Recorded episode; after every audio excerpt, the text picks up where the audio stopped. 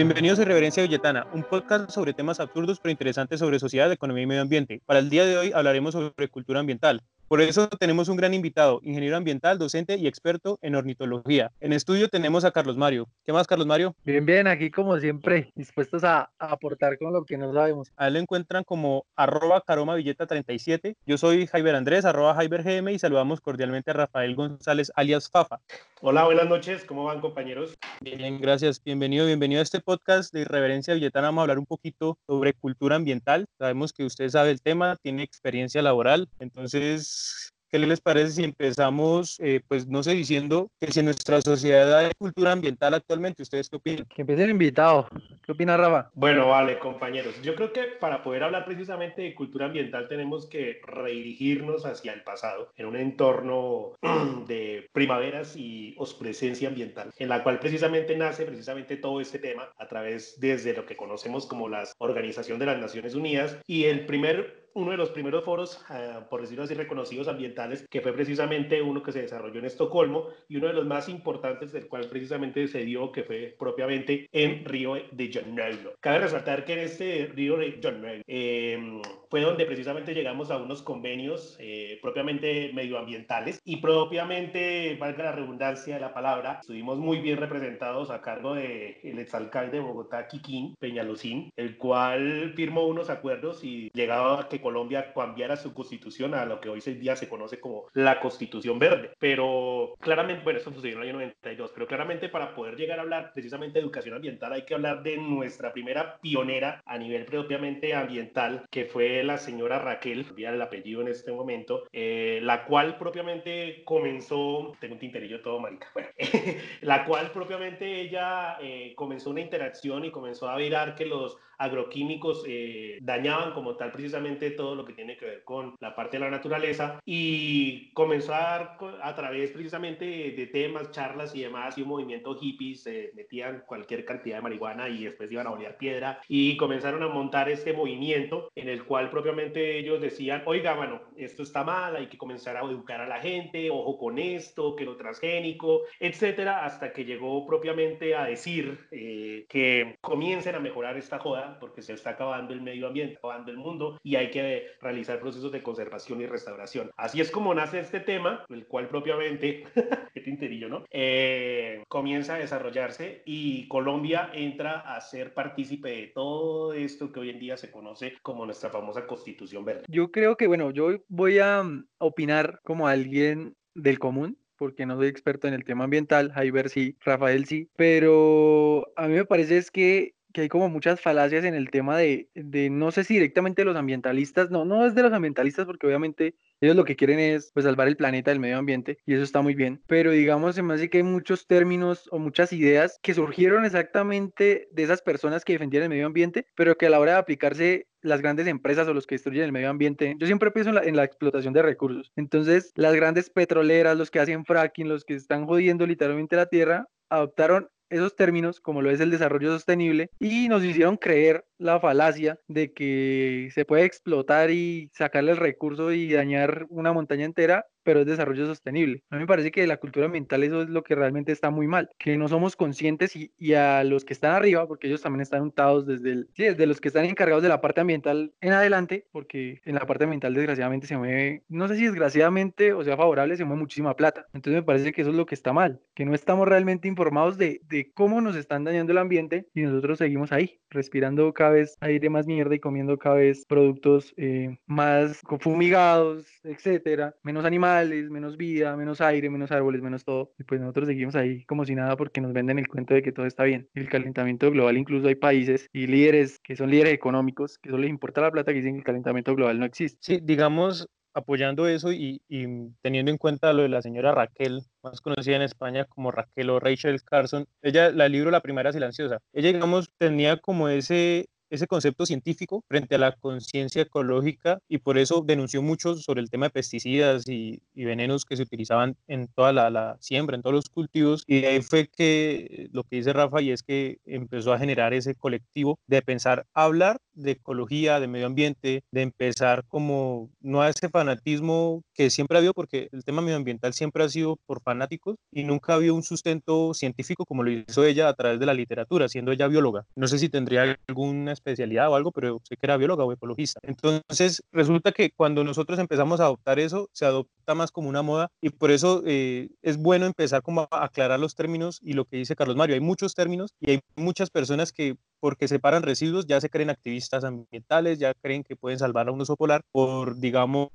dejar de utilizar cierto plástico. Cuando después está encendiendo el televisor, la nevera, el carro, tiene todo que genera gases de efecto invernadero y demás, pero realmente cree que por, por dejar de usar cierto plástico ya salvó el planeta. Entonces yo creo que hay mucha carencia de, de información técnica que nos pueda llevar como orientar hacia soluciones reales, estructurales, estructurales y no de tiempo ya a, mediano o corto plazo, sino deberíamos eh, verlo a largo plazo. No sé qué opina Rafael eso, porque digamos, dentro de la cultura ambiental yo creo que no hay cultura ambiental, sí hay mucha educación ambiental, pero no hay cultura ambiental en el país. Bueno, aquí hay que ver que propiamente la cultura ambiental es la forma como los humanos se relacionan con el medio ambiente y forman creencias, actitudes, inclusive comportamientos que ellos creen llamar propiamente ambientales. Aquí los elementos culturales eh, responden precisamente a modelos, patrones, expresiones, eh, rituales, creencias, vestimentas, eh, cacería. O sea, hay un millón de cosas que uno podría hablar sobre precisamente el tema como tal de cultura ambiental. Pero es que la cuestión grande es que la gente es muy hipócrita.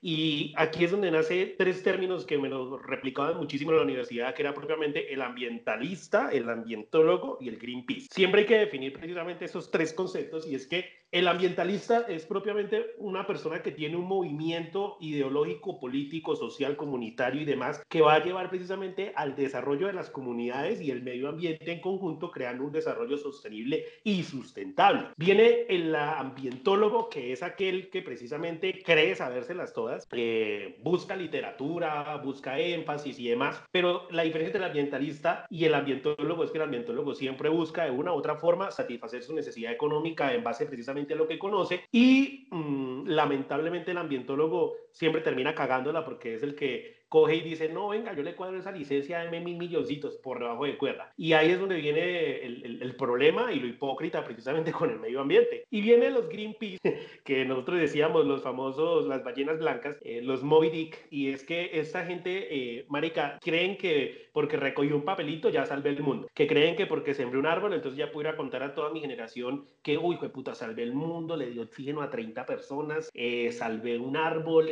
ese pájaro coloca huevos ahí en ese árbol porque, ¡ay, Dios mío, soy la locura! Y ese Greenpeace lamentablemente no utiliza la razón, sino el corazón. Y el problema más grande que tiene hoy en día la parte ambiental son esos, eh, voy a utilizar una expresión coloquial, los hijueperras que creen que propiamente ellos pueden eh, coger y decir, no, es que, marica, eh, destapé 30 cervezas, me tomé un petaco y guardé las tapitas y con eso salvé el mundo.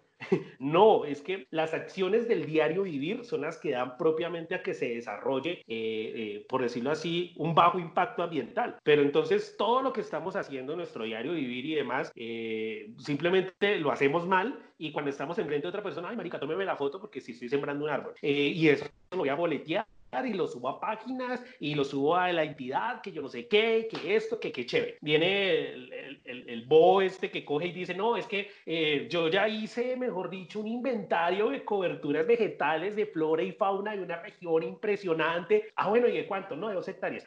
Marica, ¿cómo se le ocurre? O sea, las cosas no son así. Usted tiene que mirar, es un todo para poder decir efectivamente, sí, esto se hace, esto no se hace. Y hay una experiencia bonita que uno puede llegar a tener, es propiamente con, pues, como le digo al principio Jaiber comprobaba en este caso, eh, haciéndole la cuña, eh, estos maricas se metieron en el cuento y, dijeron, oiga, ¿cómo hacemos para salvar una especie en riesgo crítico, peligro de extinción endémica, nativa, lo que sea? Pues fácil, educación ambiental y compramos terrenos a lo que marca. O sea, hasta que llega un punto donde dice, compramos 700 hectáreas, ¿cierto? Y esas 700 hectáreas le damos la cabida para que se desarrolle la vida. Eso sí es un proyecto. Pero aquel que va y siembra un árbol y lo deja ya tendido, no lo cuida, no le hace precisamente un mantenimiento, no lo riega ni nada y cree que salvó el mundo. O sea, no, eso no es así. Hay que precisamente llevar acciones que van a beneficiar al medio ambiente. Está bien, pero hay que ser constante porque la demora es que no lo tengan en una cámara o no lo estén grabando y, puta, y bota botellas, tapitas de cerveza, plásticos, eh, papel higiénico, lo que quiera al piso y cagados de la risa. Pero ahí tómale una foto y todo el mundo, ay, sí, qué chimba. Sí, es verdad. Igual yo también, o sea, adicionando a todo lo que han dicho, que es supremamente cierto, yo siento que, que en el tema ambiental, incluso el que no es ambientalista y no es de todo fan del ambiente, porque hay gente que es así, no sé por qué, porque en algún punto todo el mundo debería sentir simplemente empatía con la tierra y ya, y con la naturaleza y con todo. Siento que todos pueden aportar, o sea, desde el que, por ejemplo, yo, desde el que fuma y bota la corilla del cigarrillo siempre al piso, o sea, empiece por ahí y luego ya, entonces en casa intente reciclar al menos, sí, de la mejor manera posible, porque pues al menos en mi conjunto, hablo por mi conjunto, sí hay como en el tema del chut de las basuras, sí hay la mitad es de reciclaje y la otra mitad es de ordinario, de residuos no reciclables. Entonces, no sé, se me hace que todos pueden aportar a esa, porque es que a veces lo vemos como algo muy grande, como algo muy global, como que es salvar el mundo, pero pues todo el mundo puede poner su granito, obviamente que el que hace más, eh, chévere, y lo que dice Rafael es verdad a veces si no si todo el tiempo no están posteando o mostrando lo que se hace, como que se deja de hacer, no importa. Así pasa con todos los temas en este país, porque desgraciadamente en este país no tenemos memoria de nada. Nos dijeron en elecciones que no iba a haber fracking y apenas ganó el que ganó la presidencia, fracking venteado y, ah, bueno, yo no sé si ustedes han visto, me imagino que sí. Yo estuve eh, leyendo, yo, yo, sigo una página en Instagram que se llama Red, Red Forestal y estaba viendo que la explotación, la tala y el tema de la explotación de recursos y el daño ambiental en lo que va del año, en, sobre todo en la Amazonía, ha sido mucho mayor que lo que ha sido en años completos, sí, en años pasados. No sé si, estoy en lo cierto, ustedes me corroborarán. O sea que, que en la cuarentena, puta, se, se, dañó más el ambiente que, que, cuando todo el mundo estaba activo, andando en carro y, mejor dicho, afectando el ambiente. La cuarentena no sirvió para ni mierda en el tema ambiental. ¿O qué opinan ustedes? Sí, yo incluso en alguna vez hice una presentación referente a eso y es que tratamos siempre de ver al, al ser humano como el centro de todo. Entonces que por el simple hecho de ver seres humanos encerrados en una casa, ya el planeta se dio un respiro y yo creo que es todo lo contrario porque hay algo cruel en eso. Y es que si a mí me dicen que los animales están en las ciudades porque no hay humanos, o sea, me parece que es cruel porque ellos no deberían estar en las ciudades buscando alimento, que es lo único que creo que están haciendo. Puede que por el silencio y por curiosidad estén ahí, pero la realidad es que cuando nosotros volvamos a las calles, lo que vamos a hacer es aislarlos, maltratarlos y va a ser peor. Ni siquiera es un respiro, es como ilusionarlos de que están como sin humanos y cuando volvamos va a ser un golpe bastante fuerte y bastante evidente. Entonces, de hecho, las políticas, eh, el problema es que las enfocan siempre hacia la actividad humana, más exactamente hacia la economía. Entonces pasa, por ejemplo, en Villeta. En Villeta hablamos mucho de turismo, hablamos mucho de promover, de traer gente, de armar parqueaderos, de hacer todo lo posible, pero no estamos viendo qué tan vulnerable es el recurso hídrico, si traemos más carros, qué tan vulnerable es el recurso atmosférico, qué tan vulnerables son las especies nativas de acá. O sea, estamos dándole un enfoque solamente a llenar hoteles y llenar parqueaderos y no a tener en cuenta el medio ambiente. Entonces, cuando utilizan ese como egocentrismo, que va a lo que dice Rafael, que tengo que recoger 20 papelitos por tomarme una foto. Entonces, el problema no es recoger basura, sino por el contrario, no botarla. Entonces, lo que hacen ellos no es solucionar el problema, sino minimizarlo porque no tienen idea de cómo solucionarlo. Entonces, no falta el, el X político, concejal o lo que sea que va a recoger basura en el parque o en el río, en lo que sea, pero realmente lo que está haciendo es un activismo que no va a funcionar para nada si tiene el poder de estructurar un proyecto para, no sé, manejar el tema de reciclaje, de residuos sólidos, planta de aprovechamiento, o sea, algo realmente que funcione a futuro y no algo que pues se recoge los residuos, pero al, otro fin de semana vuelven y están ahí. O sea, no estamos haciendo nada. A eso es más o menos lo que estamos entrando ahorita, creo yo, la, la sociedad, a ver al humano en el centro de todo y, no empezar a verlo, como dice Rafael, en, como de manera holística, de manera todo, todo, verlo como un todo, porque así es que tiene que ser la visión. Bueno, aquí hay que ver algo y es que Jaiber acaba de nombrar una palabra que propiamente es hiper importante que se llama activismo ambiental. En este caso, activismo dicen que propiamente es una acción que usted dice, ah, yo desarrollo y lo hago. Listo, perfecto. Pero es que en Colombia, mano, ser un activista ambiental, o sea, después de propiamente, por decirlo así, ser guerrillero, policía y vivir en, en plena zona eh, roja, es el trabajo más peligroso que puede existir en esta vida y la otra. Mire, Colombia tiene en estos momentos 1.142 millones kilómetros cuadrados de su área total, de las cuales cerca del 25% hoy en día están destinados propiamente para qué? Para la conservación, ¿vale? Hay que tener eso empezando desde ahí. 5% pertenece al Barauco y es su finca enorme, gigantesca, llena de cocaína y demás. Bueno, no importa, ya vamos a hablar de ese hijo de puta que me odio, odio. Pero viene un tema que es bastante grave. Colombia es el segundo país del mundo con 24 líderes ambientales asesinados. El primero es Filipinas con 30 muertes y Colombia obviamente no se puede quedar atrás. 24 líderes ambientalistas asesinados. Entre ellos, uno de los más, más tristes que me parece, obvio, todas las muertes son tristes y en especial estos defensores de la vida, que es propiamente de, de, de Carlos Arenas Salinas. Este man era un campesino que relativamente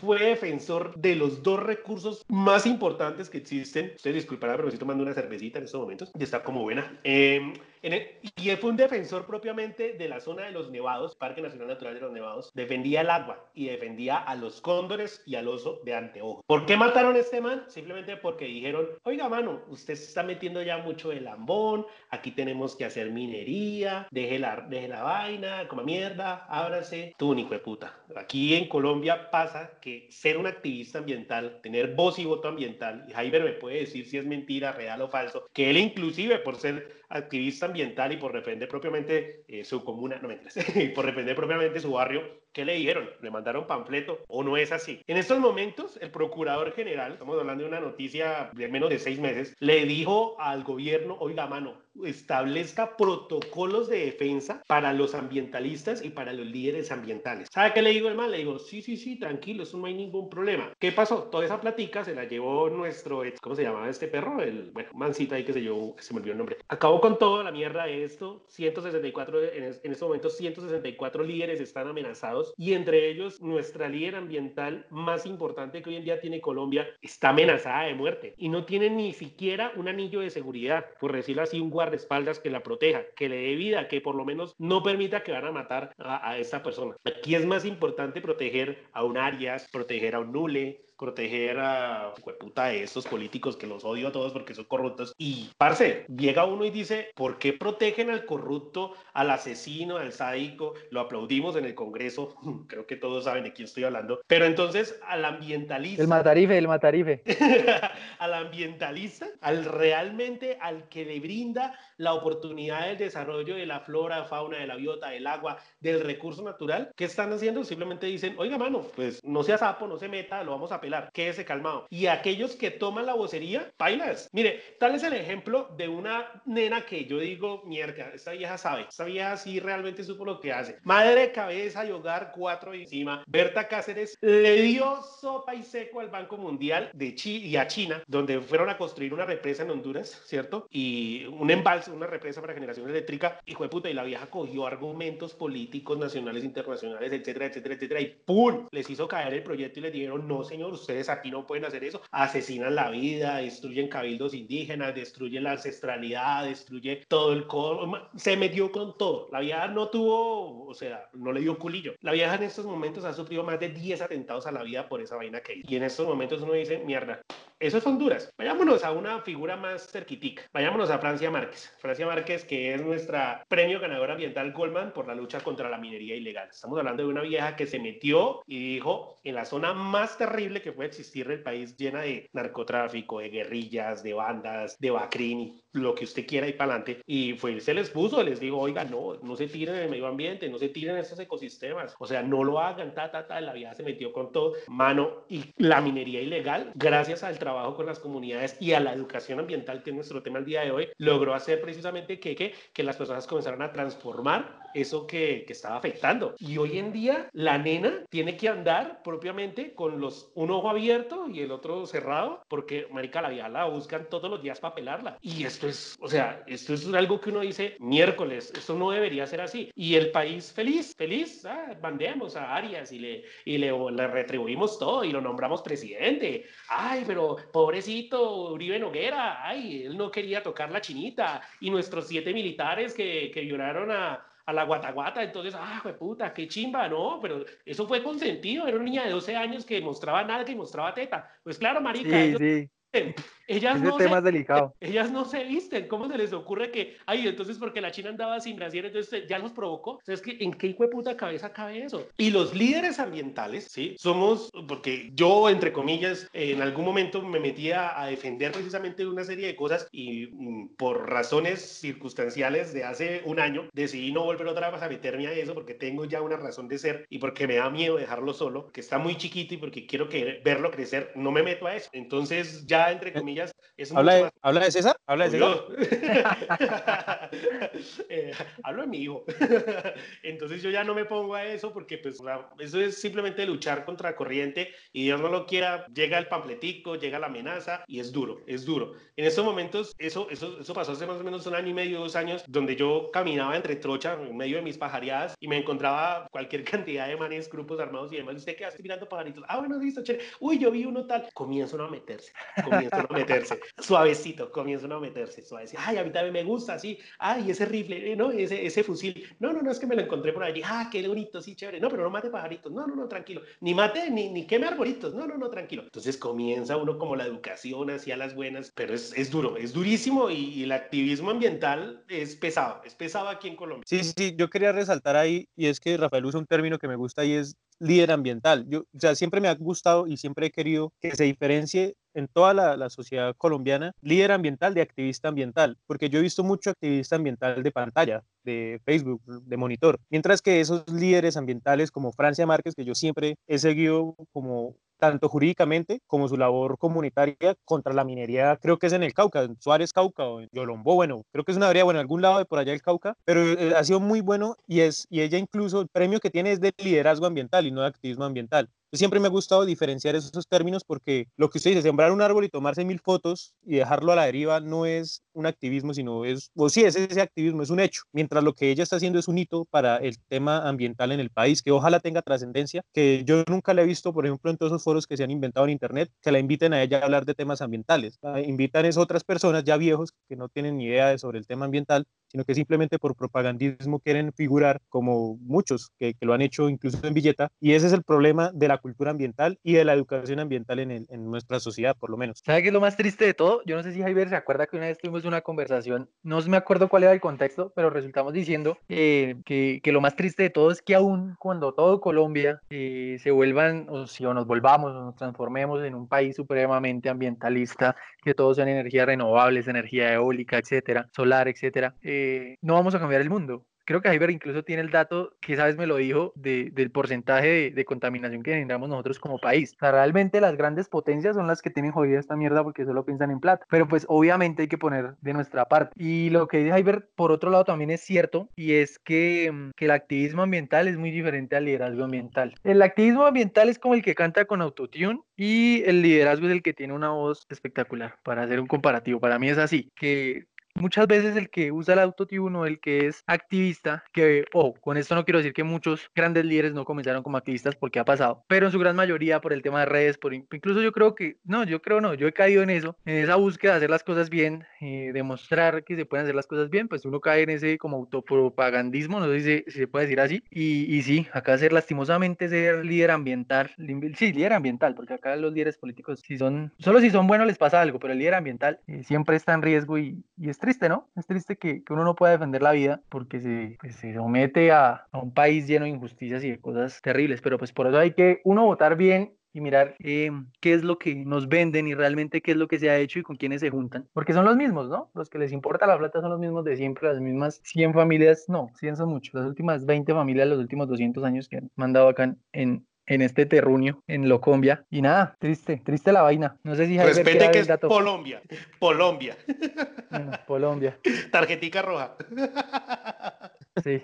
sí, el dato es que Colombia, para los gases de efecto invernadero, según la, el inventario que hicieron, eh, aporta el 0,37% de los gases de efecto invernadero a nivel mundial. Y el problema no es que nosotros aportemos, el, el, llamado no es a que disminuyamos, o pues sí, hay que hacerlo, pero la prioridad no es disminuir los gases, sino a nosotros adaptarnos al cambio climático. Y es por lo que decía al principio, los seres humanos no son el centro de debate, el centro de debate es el medio ambiente y la naturaleza. Calentamiento global han habido muchos. Cambio climático es algo dinámico del planeta, porque el planeta está en constante movimiento. El planeta se mueve como de 21 maneras diferentes, o sea, además de la rotación y traslación, se mueve de diferentes formas porque vibra, se inclina, pasa de todo. Entonces la dinámica del clima es tan impredecible y no se puede, digamos, decir que por apagar eh, los computadores ya solucionamos todo el problema ambiental en el país. Y lo que sí es cierto, no, no recuerdo el que tuvimos esa conversación, pero podemos hacer toda la transición que queramos en energías renovables, pero nosotros debemos es buscar la y no tanto en el país, sino a nivel mundial, eh, la disminución de los gases de efecto invernadero, no tanto para salvar el planeta, sino para que el impacto sobre la economía no sea tan grave, porque de hecho los tratados internacionales se centran específicamente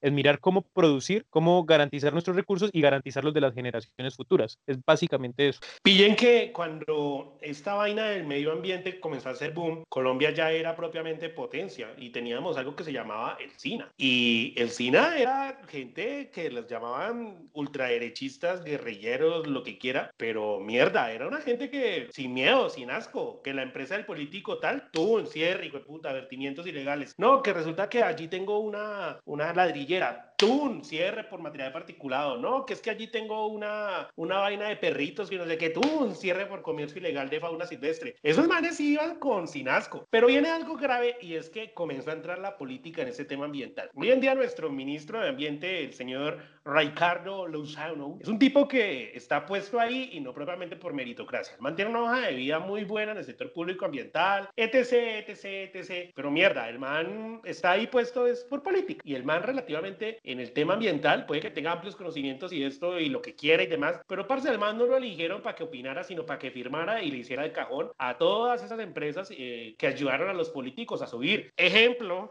que tengo un ejemplo muy, muy, muy puta que es Cerro Matoso. Mierda. Cerro Matoso es la mina más grande del mundo de níquel. Se encuentra en Colombia y se llama Cerro Matoso. Cerro Matoso empezó siendo 30 hectáreas y se expandió a 4.000, 5.000 hectáreas. Estamos hablando de una cantidad exorbitante Cerro Matoso es una de las pequeñas partiditas de Colombia que no pertenecen al Estado colombiano. Es ilógico pensar eso, pero es así. Estamos hablando de un punto en el cual propiamente eh, están en, esto metida una parte, es que no me acuerdo si es gringa o, no me acuerdo si es canadiense o no bueno, no me acuerdo. Creo que es gringa, démoslo en gringo. Y estos hijueputas lo que hicieron fue que propiamente cogieron y se adueñaron del terreno y lo declararon un pedacito del Estado, dejémoslo, ah, creo que es inglés Y lo que hicieron fue coger y esto es mío, no es territorio colombiano. Y comenzaron a demoler, derribar, destruir, destruyeron cualquier cantidad de bosque nativo endémico, destruyeron cualquier cantidad de esto, de fauna, de flora, destruyeron cualquier cantidad de tribus indígenas,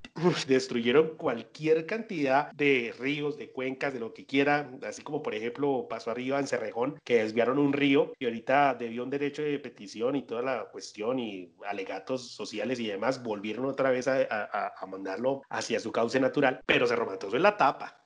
O sea, lo que tiene que ver arriba con, con, con Cerrejón es una boa al lado de Cerro Matoso y en la mitad de la Amazonía, entre la Amazonía y Orinoquía. Allá sí se cagaron lo que quiera. Y es más, en estos momentos, hoy en día, la demanda que la hizo el abogado prestigioso, honorable uribista Abelardo de la Estrella, y por impedir una indemnización como de 30 mil millones de dólares, de los cuales no quieren restituir ni un peso a las comunidades, y en este momento lo que están haciendo es devolviendo tierritas. O sea, ay, le devuelvo 350 hectáreas, ay, le devuelvo 800 hectáreas, ay, le devuelvo 100 hectáreas. ¿Para qué? Comenzar a convencer a la gente, y como ya se está acabando esa reserva de, de, de, de níquel, eh, de ferroníquel, etcétera, ahorita lo que están haciendo, ¿qué es? Ay, pues entreguemos ya porque ya se está acabando. De relajado y las comunidades que, ¿dónde están? Eso es lo que uno dice a veces, ¿por qué permite el Estado colombiano tener una normativa ambiental tan amplia, siendo la Constitución verde y ejemplo a nivel de Sudamérica y las Américas, etcétera? ¿Cómo es capaz de permitir esa mierda y volver todo un ocho? Y es duro, es duro ver eso, y es más duro que esto venga detrás de, de que unos cuantos políticos, como bien lo digo, Caro más de ratico, eh, por atribuirse plata al bolsillo, vuelve mierda todo y feo, feo porque explota, daña y son daños irreparables. Sí, porque esa es la otra idea que nos venden, que yo vengo, eh, no solo Cerro Matoso, cualquier explotación minera, incluso donde sacan, no sé cómo se le llama, donde sacan solamente tierra, que sacan diferentes tipos de tierra, eh, sí, amarilla, etcétera, que eso venimos, destruimos la montaña y no se puede recuperar falso, eso es falso, después de que una tierra se explote y otra vez esa tierra ya se perdió y pasarán no sé cuántos, me imagino que toda la tierra depende de sus características, tiene su tiempo de recuperación, pero hay tierra que nunca se recupera, que es la mayoría, o sea, el desarrollo sostenible que nos venden es falso. Y Duque nos dijo que no iba a haber fracking, que no iba a haber explotación, que no sé qué, ta, ta, copiándosele de todo a Petro. Y ojo, no soy petrista, que yo leí respepalo a Petro en hace cuatro, pero pues hoy pues toca al César lo que es del César y lo que no, pues no. Y, y Duque incumplió todo, absolutamente todo, todo, todo lo que dijo el tema ambiental y de muchos otros, pero como estamos hablando del tema ambiental, el tema ambiental. Sí, pero César es uribista, recuérdelo. sí, un saludo a, a Botas de Caucho, Farfán.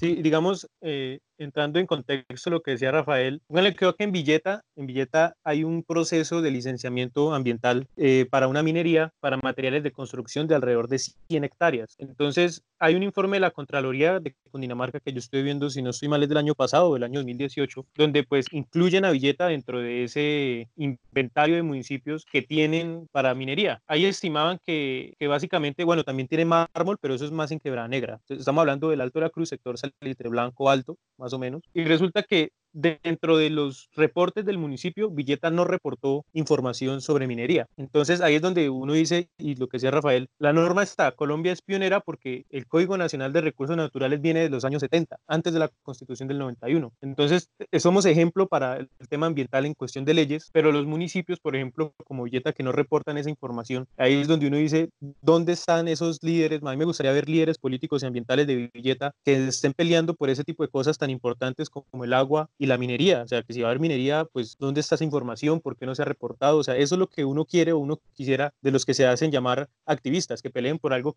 que valga la pena. Y dentro de los costos, dentro del total, digamos, disponible, eh, hablando de regalías de especulaciones, se habla de más de 2 mil millones de pesos en regalías que el municipio estaría generando el Sistema Nacional de Regalías y por tanto es un aporte, o sea, a mí se me hace que es un aporte importantísimo ya que se voltearían los ojos al municipio a decir, no, billetes minero. Y ahí sí se nos acaba esa, esa famosa laguna del Alto de la Cruz o de Salitre Blanco que hablábamos en el episodio de turismo, que no sabemos dónde está y que probablemente es la que se esté acabando, se terminaría de acabar, más la flora y fauna que hay en ese sector que, que es también importante. Entonces, a, a eso tendríamos. Sí, nosotros hicimos el programa, ¿es la que está ahí en el Alto de la Cruz? No, no, no, no, no, no, no eso queda arriba, arriba, arriba, arriba más, más arriba del Alto de la Cruz, pero esa vaina está seca, eso está lleno de pasto y demás. Realmente es un espejo de agua ya cubierto de vegetación, la cual propiamente ya está pasando a por decirlo así, a, a, un proceso de, eso se llama aplastamiento, por decirlo así. Entonces allá no hay ningún tipo de laguna. Hay un había un espejo de agua, porque alguna vez fui a pajarear allá, encontré unas garcitas así, lo más de bonitas y eso, pero esa vaina ahorita ya es solo pasto, eso es terreno. De hecho, están metiendo, están metiendo allá ganado y toda la cuestión de pastoreo, pero esa vaina, que eso allá no hay nada. Y realmente es una zona que uno dice, bueno, ¿y de dónde viene el, el, por dónde se filtra el agua y demás, sabiendo que es la, una punta de una montaña? No entiendo de dónde, ni tampoco hay ni siquiera vegetación que propiamente pueda eh, atribuir a que haya una filtración o algo así, o una producción, o un acero de agua. Nada, eso simplemente es una pendiente ahí con un espejo de agua que existió en su momento. Claro, entonces ese tipo de información se está perdiendo y ya yo creería que esa laguna, si siguen con ese proyecto minero, se acabaría totalmente y pues el impacto ambiental o, digamos esa compensación ambiental que se inventan es capacitar a la gente, que capacitar es irles a llevar refrigerios y hablarles que el medio ambiente existe y es la falta de educación ambiental ahí ya estructurada y no charlada como lo hacen, que es básicamente ver un video de YouTube. Yo creo que Doki, yo me acuerdo que en Discovery Kids hacían mejores programas de educación ambiental que las capacitaciones que hacen los entes territoriales o las administraciones en su momento. Yo fui a muchas y era una cosa pésima y horrible en la que ni siquiera sabían qué era lo que hablaban. Recuerdo muy bien que cuando trajeron unos animales a Villeta, unos animales de plástico, decían que hablaban del cambio climático porque había un oso polar en Villeta. Entonces, que el cambio climático es como cuando uno va de Villeta a Bogotá y cambia de clima. Entonces, que eso es el cambio climático. O sea, un absurdo, un nilogismo que uno dice, hace falta estructurar gente que, que por lo menos le meta la parte técnica y que estructure cosas pensadas a futuro y no como de manera inmediata y como por llenar o, cumplir metas del plan de desarrollo. Pero mire que Villeta tiene una de las zonas que yo siempre he dicho que es el epicentro de la flora y fauna propiamente en Villeta. Allá yo he encontrado especies de árboles nativos y endémicos. He encontrado, eh, es el único, uno de los únicos puntos de Villeta cercanos al cabecera, eh, a la cabecera urbana, donde todavía usted puede encontrar eh, especies, mamíferos de porte pequeño y mediano. Puede encontrar aves, te voy a decir, puta, no sabía que estaban. Y de hecho es uno de los puntos que yo más he recorrido. Son dos veredas muy simples, estamos hablando de Alto de Pajas y de Maní, que tienen, bueno, que deriva precisamente por el acceso antiguo de Villeta, pero estas dos veredas constituyen lo que quiera. Estamos hablando de estratos altitudinales hasta los 1780 que tengo medido, hasta propiamente los 700, los 780 metros sobre el mar, que es la parte más baja hacia la entrada de Pasomano. Y es uno de los puntos claves que tiene Villeta para protección. Yo en algún momento presenté la propuesta para que allí se intentara lograr con las comunidades un proceso de restauración ecológica basado simplemente en eh, parte de sus fincas. Si por ejemplo tienen destinadas 8, 9 hectáreas para la caña, para lo que sus sembrados y demás, al menos destinaran una o dos fanegadas para el proceso de restauración de semillas propiamente, eh, por decirlo así, municipales propias, eh, nativas y endémicas, que es muy fácil y ellos no creo que vayan a decir que no, porque ellos saben que eso es agua, eso es vitalidad. Pero el proceso nunca se ha hecho, empezando desde ahí. Hay un punto que es muy triste ver que en estos momentos esté en venta y es cuando usted ingresa por Paso Malo del lote que es de los párrocos de Villeta, eso que alguna vez se llevó, que en algún momento fue un chochal, ahí por la esquinita, de, eh, por la entrada hacia Maní. Esa parte hacia arriba, donde queda la zona en que hace la recolección de animalitos y hacen entrega, no me acuerdo si es la de Don Rafael, bueno, etcétera. Todo ese sector yo lo caminaba hace tres, cuatro, desde hace tres, cuatro años me lo caminaba y eran bosques enormes, lindos, no primarios,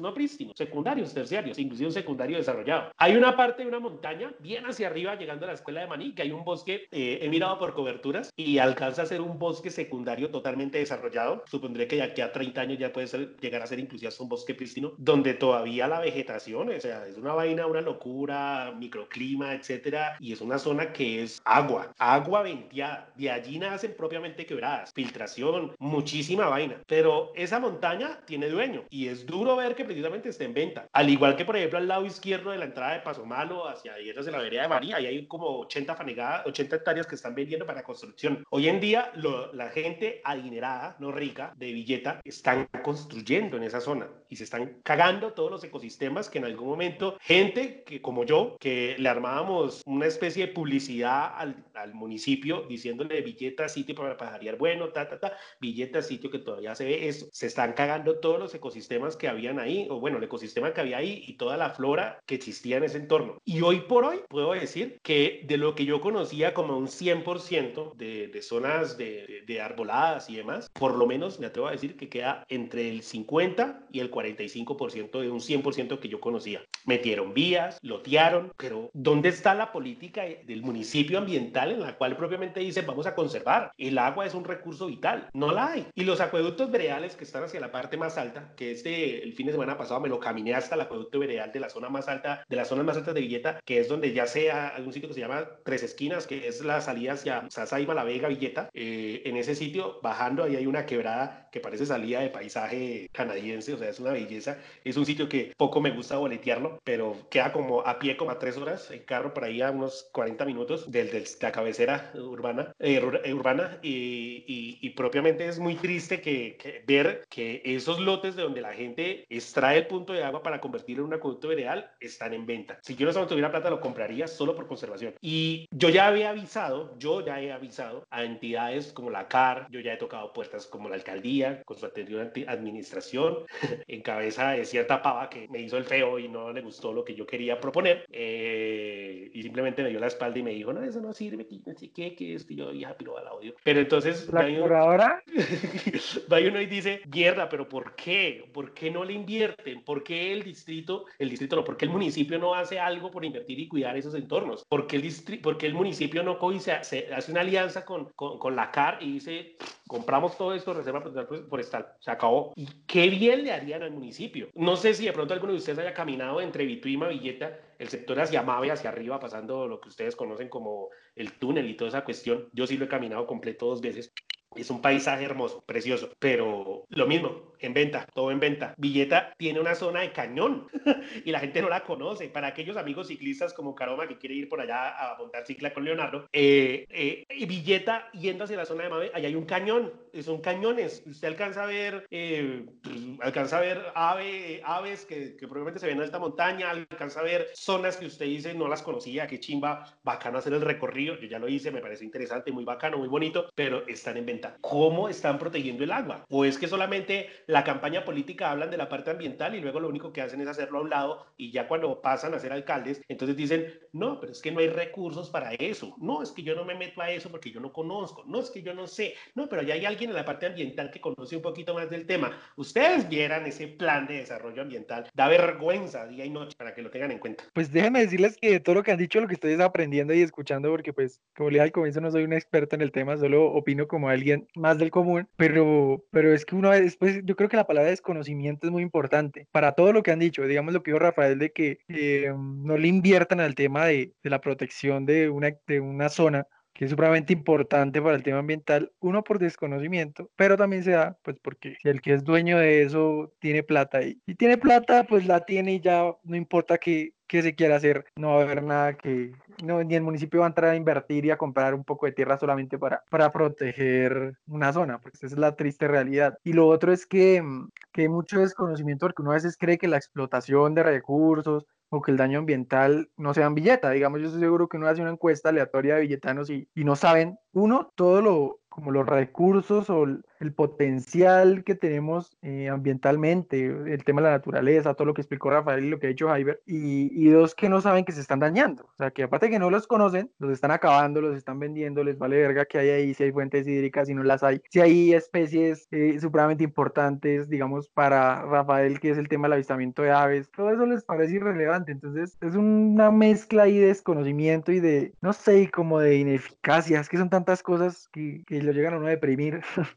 Pero bueno, es la sociedad en que vivimos y hay que mirar la, la manera en la cual nos adaptamos a, a, todo, sí, como este capitalismo abrasivo y que arrasa con cualquier cosa, entre ellos el, el medio ambiente. Sí, además los municipios, todos los municipios tienen la obligación de al menos, al menos mínimo el 1% de sus ingresos corrientes dedicarlo a la adquisición y mantenimiento de predios. Eso lo tienen que hacer y tienen que financiar un esquema de pago por servicios ambientales. Eso nunca se ha hecho en el municipio y también se han tocado puertas, se han pasado cartas y todo, que pues por eso es que uno se gana los panfletos de los cuales mencionaba Rafael y es que acá la gente le gusta es pensar en cómo hacer obras porque ahí es donde se roban el dinero. Y por ejemplo, el plan de desarrollo actual que propusieron y que seguramente van a aprobar en el Consejo, porque igual si cierran el Consejo no pasa nada, pueden cerrarlo, abrirlo y el municipio sigue igual porque este Consejo sí tristemente no sirvió para mucho. Pero ¿cómo puede ser que un psicólogo sea el asesor de un plan de desarrollo y que metan que hayan manglares en el municipio de Yeta? No sé si Rafael haya visto un manglar dentro de todo lo que ha caminado, porque si lo vio sería un descubrimiento científico a nivel mundial histórico. No sé si usted lo haya visto. No, eso se llama copy-page, weón. Eso es lo, que, lo único que hicieron fue copiar el del túnel de la línea en Cartagena, vinieron y lo metieron ahí. Dese cuenta, y, y le, voy a, y le, y le, voy a hacer franco, revísese. Es que de verdad me, me duelen las huevas cada vez que miro esa mierda,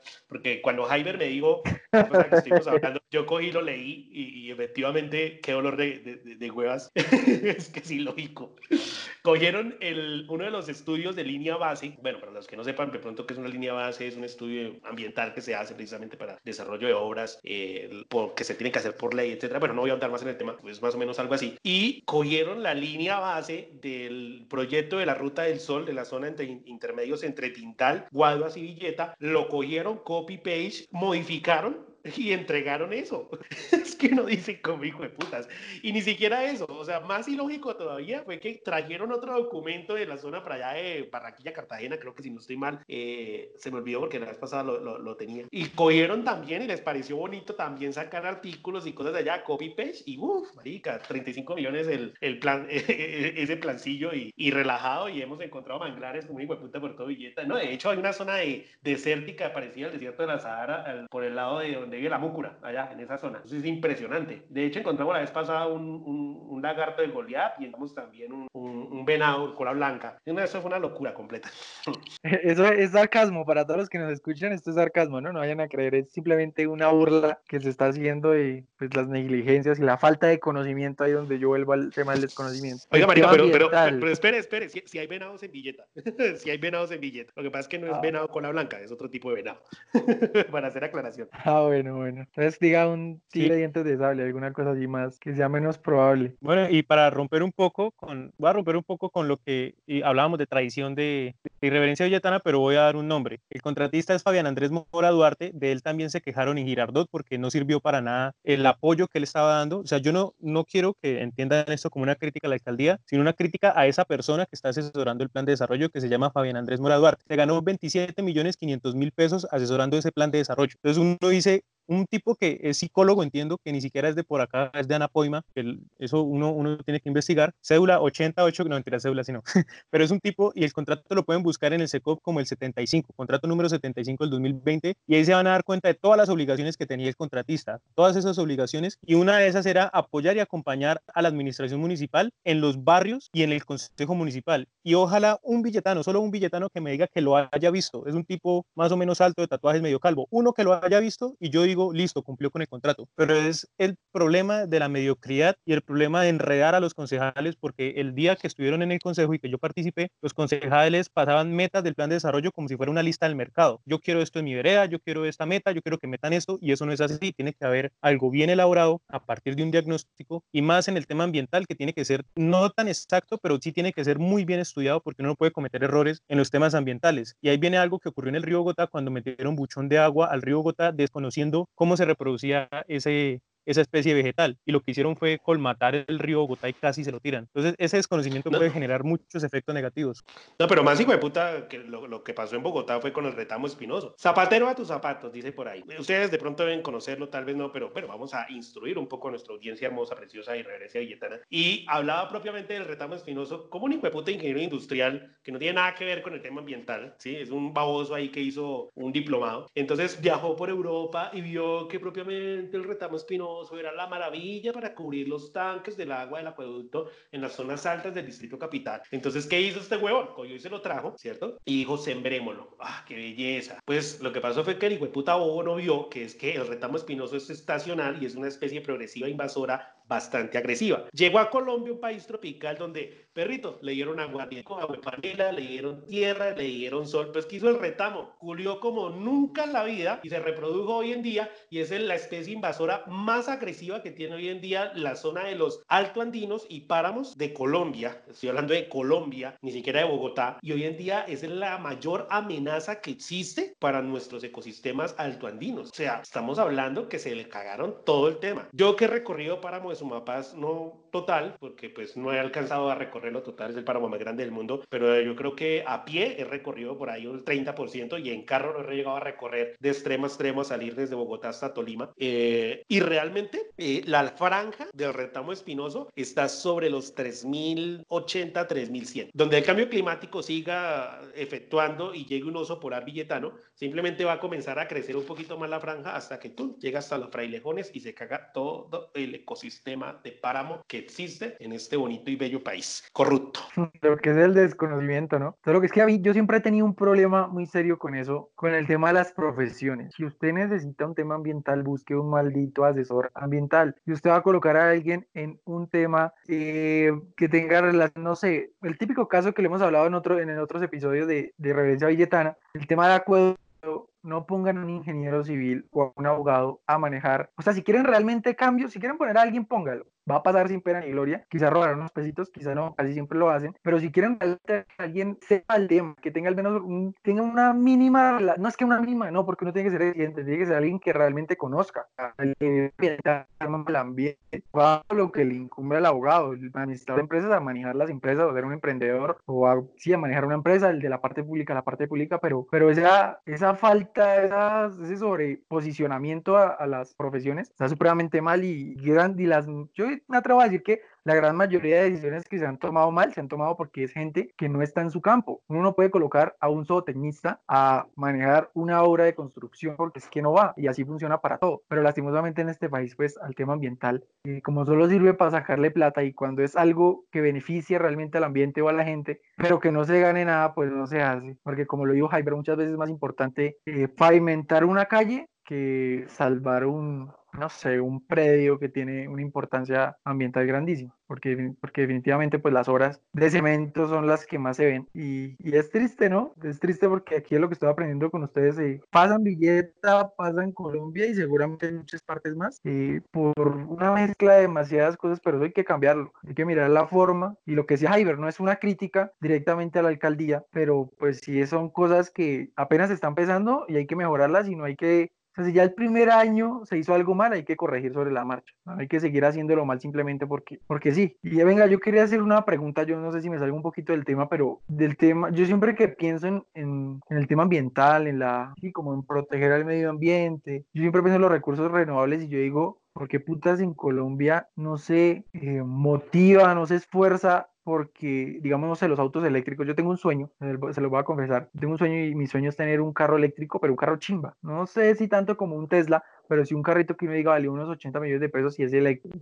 qué chimba. Y he visto motos que son la berraquera, pero uno, no hay puntos donde cargarlos, dos, no se incentiva una persona que, que compra un vehículo eléctrico debería tener unas prioridades y unos beneficios pues para que se motive. Lo mismo pasa lo mismo con el tema de las ciclas. Todo el mundo, los alcaldes de todo lado y el presidente y todos se juntan las manos y se las llenan a la boca diciendo que hay que montar en cicla y que hemos recibido premios en Bogotá por el tema de, de que mucha gente se mueve en cicla y que tenemos las mejores vías, no sé qué. Pero vaya uno y mire donde hay un parqueadero gratuito de cicla para incentivar a la gente a salir en cicla siempre. ¿Dónde está la seguridad para los ciclistas cuando literalmente para un man que va manejando carro estrellar a un ciclista o un perro lo mismo, sin decir que los perros son importantes, ¿no? Entonces, no sé ustedes qué piensan de ese tema, el mismo, lo mismo que, que, el tema de la energía solar en las casas, tantas cosas que han mencionado ciertos, entre comillas, líderes, ¿sí? O políticos o, o personas que han lo, puesto, lo han puesto sobre la mesa, pero porque nunca se ha optado una postura real, o sea, realista frente a eso. Que digan, al menos todas las escuelas públicas tienen que tener tal porcentaje de energía, pues la energía eólica, donde se pueda aplicar la energía eólica, que haya suficiente viento para que funcione, y la energía solar, pues donde se preste para que sea energía solar. ¿Por qué pasa eso y por qué no se aplica?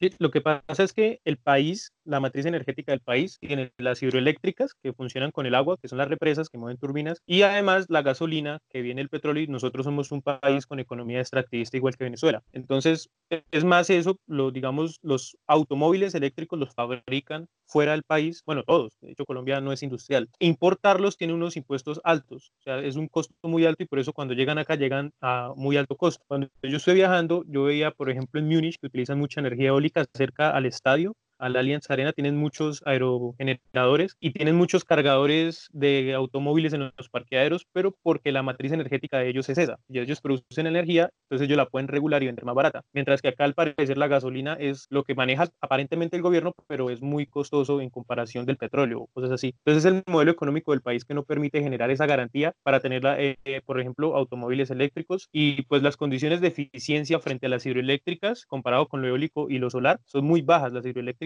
por eficiencia energética son mejores y pues que el peso es en pesos colombianos, el, el costo es en pesos colombianos y no en dólares. Si empezamos a mirar que toca importar materiales para, para los paneles, para los aerogeneradores, Río Hacha es escasamente el único departamento donde se puede garantizar una eficiencia un poco alta, media alta y ese es el, el tema del, del, problema energético. Y lo otro es que los árboles no votan. Si los árboles votaran, habría más bosques y demás, pero ese, ese es el dilema en Colombia. O pues en todo lado, pues en Latinoamérica, pero en Colombia es el problema. Francia, por ejemplo, tiene energía nuclear y la energía nuclear es muy eficiente. Eso es lo que los desechos es de darle un manejo adecuado. Francia tiene la capacidad de darle un manejo, mientras Colombia no. O sea, yo no me hallo con una planta de energía nuclear en Colombia llena de bombas de las FARC o de la guerrilla o de los paras o con la, el cartel, me imagino ya, el cartel de los desechos tóxicos. O sea, ese es el dilema de, del país, que, la, la, corrupción también se come esa, esa forma económica de producir. No, pero Colombia sí tuvo planta nuclear, ¿no sabía? Colombia tuvo una de las pioneras plantas nucleares en la Universidad Nacional, el Centro de Ciencias Atómicas eh, eh, se llama el IGAC, y ahí la tuvo y ahí está. Esa la enterraron eh, 30 pisos bajo tierra y la cubrieron con plomo y cerraron el reactor nuclear. Sino que en el tratado que hubo con Estados Unidos, Estados Unidos le dijo, ah, ah, ni mierda, me acaban la energía nuclear, Colombia no puede tener energía nuclear. Por si de pronto no sabían ese dato. De hecho, una de las zonas hacia el escudo de Pratón, creo que es, bueno, será la zona de Bichada y esto, allá hay una de las zonas de reservas de coltán y se han encontrado trazas de plutonio y de uranio allá. Eh, en Colombia. Y de hecho nosotros tuvimos nuestro Instituto de Ciencias Atómicas, eh, que se me olvida, pero, pero sé que es ICAC. Eh, de hecho, nosotros en Colombia tenemos una de las eh, peores corrupciones que viene desde épocas ancestrales, tales como por ejemplo el embalse del Muña. No sé si ustedes sabían, pero el río Bogotá, eh, efectivamente su caudal llega hasta el embalse del Muña y allí se desarrollaba el deporte nacional, los Juegos Acuáticos Suramericanos en esa zona. Resulta que vieron que el agua del río Bogotá era costa chévere, bacano, y formaron la hidroeléctrica que se llamaba en ese tiempo Energía de Bogotá. Y eso lo que hicieron fue montar un negocio. Eh, para los que de pronto no sepan, eh, hay aguas que son duras y hay aguas que son blandas. Y en este caso, las aguas duras generan mayor movimiento de las turbinas hidroeléctricas y generan como tal mayor, eh, como ahorita lo acabo de decir Javier, mayor energía, eficiencia energética. Entonces, ¿qué le dijeron a todo el mundo? Vamos a encau encauzar todos los, los desechos, o sea, en este caso hídricos de cada una de las casas, aguas grises y aguas negras, todas directos para el río Bogotá, cogemos el embalse de Muña, no lo tiramos y generamos una de las mayores eh, plantas hidroeléctricas del país que le genera exactamente el 17% de la energía eh, de la energía eléctrica colombiana. Se genera acá precisamente desde el embalse del Muña. Por eso cuando ustedes pasan las llenas que es Alto de Tequendama, ahí pueden ver como unos tubos metálicos gigantescos que lo que hacen es darle mayor presión al agua, mayor velocidad para que la turbina gire más y al ser aguas duras, pues genera mayor electricidad. Pero esto no es nuevo, esto ya es algo que, que, que viene desde hace mucho tiempo y, bueno, estoy hablando de la corrupción. Pero vayámonos a un enfoque serio y es la parte de educación ambiental. El modelo que yo conozco, porque trabajo con él, más fuerte que hay de educación ambiental en todo Colombia y es referente a nivel mundial, lo digo porque recibimos un premio hace dos meses por el tema de Ramsar, precisamente eh, en temas propiamente de humedales, humedal Santa María del Lago y las obras ambientales, una de las obras ambientales que más quiero, Lago Cuña, Soratama, eh, por toda su trascendencia histórica y es propiamente la Secretaría Distrital de Ambiente aquí de Bogotá. Qué vaina tan chimbo, o sea, recuca. Ahí se agarra, las políticas son serias, como todo hay política, sí, muy bien, muy chévere, pero mano, allá en ese sitio realmente eh, han creado leyes ambientales distritales y han sido pioneras esas leyes distritales para convertirse en leyes nacionales e inclusive leyes internacionales. Por eso le hago una fuerte cuña precisamente a mi secretaría que quiero mucho y trabajo con ella como educadora ambiental y realmente el tema propiamente de la política ambiental lo preguntaba ahorita Carlos Mario, pero no existe medios propiamente para, para que haya una educación ambiental y sí, sí los hay. De hecho, si en estos momentos nuestra billeta MAI quería, quisiera tomar algún tipo de ejemplo para poder obviamente crear su plan de desarrollo ambiental y demás y formar como tal eh, eh, por primera y única vez su Secretaría Digital de Ambiente, bueno, su Secretaría de Ambiente como tal, propiamente podría sacar y guiarse sobre todo esto para poder realmente fomentarla. Y no es difícil, es que ahí lo único que hace falta simplemente es una eh, menos rosca, más asunto, más ideas, mejores cosas que van a desarrollar propiamente lo que es el tema de, de la parte ambiental. Yo vuelvo otra vez a decirlo, ojalá, la entiendo que por temas de COVID en este momento se está parado todo este tema y que va a llegar un momento donde vuelvan otra vez a desarrollar esas políticas y sé que el Consejo, pues independientemente de todo, el Consejo Villetano tiene buenas ideas, las quiere desarrollar y demás, pero ojalá no se vuelva una lista de mercado, sino al revés, que sea una lista seria que diga, mire, vamos a hacer esto, vamos a mejorar esto, metámosle plata a esto, hagamos sociedad, el Banco Interamericano, el Banco Mundial, el Banco de Francia, lo que sea, montar una estrategia chévere y bonita. Pero es que a mí lo que realmente me ofende es que yo he conocido proyectos ambientales de villetanos que mostramos, me incluyo yo en esa lista, que se podría hacer una política ambiental pública desarrollando precisamente toda la estrategia eh, basándonos en varios aspectos, actitudes, tomatía, eh, participación, educación, etcétera. Hijo de puta, y llega un rolo, un guajiro, un santanderiano, un boyaco, eh, y, y uy, no, no, no, no, este sí es el de la idea. El billetano vale chimba, chite, chite, chite. No, no, no, este sí, este sí le di el contrato por 27 millones 500 porque ese man es el que es. Es ilógico. Es ilógico cuando realmente los billetanos no queremos lucrarnos, sino ver es, bueno, también nos queremos lucrar, sí es verdad, pero queremos es desarrollar a nuestro municipio porque lo conocemos. Pero yo ni puta que coloca manglares, vuelvo otra vez a decirlo, ay Dios mío, y, desierto de Sahara, donde la, pero bueno, así es. Aprovechar y de alcaldías que nos escuchen, así si quieren un proyecto ambiental chimba, busquen a Rafael y a Jaiber. Están cobrando barato por el tema de la cuarentena. Y ahí me dan una comisioncita. Hagámoslo al estilo Uribe. Y me voy yo con comisión y, y par de muertos.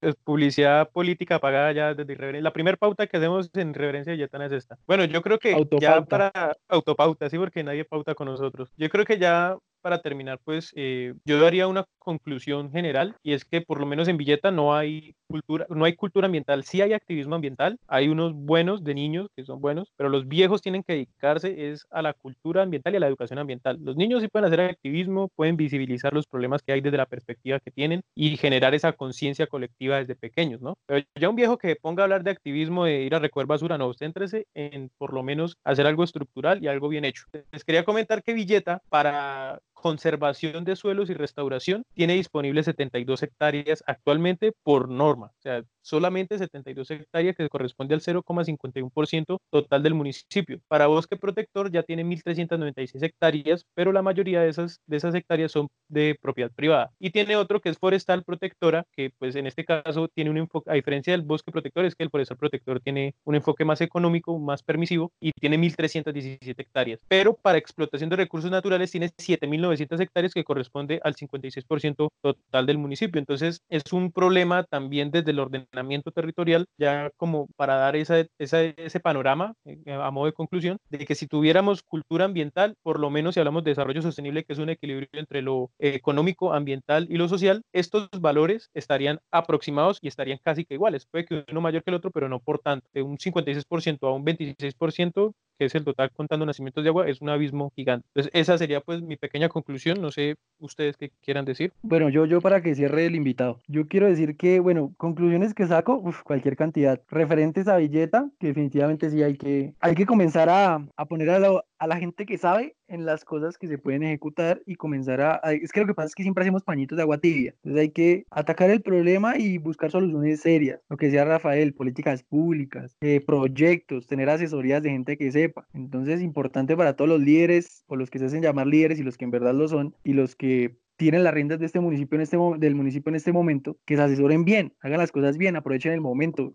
La crítica que se hace aquí nunca va a ser para que nos vaya mal. Nosotros podremos ser unos pirosos en algunas cosas, pero lo que sí estamos diciendo es que queremos que en el tema ambiental, pues la vaina mejore. Y si hay cosas por hacer, porque ya eh, Rafael, nuestro invitado, nos hizo ver que sí, Jaiber también que sabe el tema nos hizo ver que sí. Entonces, ahí es que trabajarle y, y ya llevándolo más, un poquito más grande, hay que, hay que votar bien. Hay que dejar de votar por los que solamente quieren sacar plata. No más centro demoníaco, por favor. Y nada, síganos y compartir, por favor. Cada compartida, por cada compartida que ustedes hagan, un perrito es adoptado. Ahí les voto el dato. Entonces, a compartir y dar like. Se cuña tan hijo puta. Pues, parceros, yo le hice un regalo a mi municipio. Eh, creo que soy el único billetano eh, dedicado a eso. Eh, en estos momentos por Ivir, que es la página mundial de las aves. La vez pasada una entrevista con Carlos Mario, la tuvimos eh, por Instagram y le explicaba lo de las plataformas mundiales. Diga la verdad, diga la verdad, fue Caracol, fue en Caracol la entrevista. yo le hice un regalo al municipio, yo ya he logrado identificar cerca de 200, bueno, 270 especies de aves y le hice un regalo, entre comillas, al municipio identificando y dando un hotspot, un sitio caliente de observación. En estos momentos Villeta es visible para la observación de aves, pues gracias a uno de esos tantos listados, 20 listados en total, cerca años y medio de trabajo y en estos momentos ya se tiene el hotspot con cerca de 225, 218 aves y para las zonas se tiene un registro de las 45 restantes. Uh, obvio, la idea es fomentar pues el turismo pasivo que da más plata, pero pues la gente todavía no sabe eso. Pero bueno, el tema del día de hoy era educación ambiental. He intentado de una u otra forma pues que se dé, se desarrolle Inclusive yo hasta en Facebook publico quién quiere ir a pajarear. Nadie sale, pero bueno, eso algún día tarde o temprano va a surgir. De verdad que la conclusión más grande que puedo tener el día de hoy es que si esta vaina realmente es seria y si esta vaina realmente eh, no irreverencia vegetariana, no, me refiero a las políticas ambientales que quieren desarrollar y si realmente lo quieren hacer, deberían esforzarse un poquito más por mirar qué es lo que quieren hacer, hacia dónde lo quieren enfocar y si realmente quieren hacer de que un municipio que propiamente es reconocido a nivel mundial quieren lograr que propiamente sea visible, no solamente porque ser la pantaloneta de Tierra Fría de Bogotá y de Faca, no, sino que sea realmente visible por lo que es, por lo, por lo bonito que tiene, por las cosas que uno puede hacer. Pero bueno, es un cambio que requiere tiempo y el tiempo está ahorita, porque si no lo hacemos ahorita, más adelante la vamos a sufrir y la vamos a oler y Así que muchachos, les doy muchísimas gracias por la invitación el día de hoy. Espero no los haya aburrido y que chimba haber estado por acá. Un abrazo. Sí, darle las gracias a usted, Rafa, por su conocimiento y por compartir todo lo, lo que ha hecho y para que veamos que, que hay billetanos que le meten la ficha en diferentes sectores y nada, se cuidan y, y estamos hablando y recuerden, denle follow, like, compartir y síganos en nuestras redes sociales. No subimos cosas importantes, pero, pero no importa. Venga, una cuña, una, la madre para crispeta, todo bien, chao.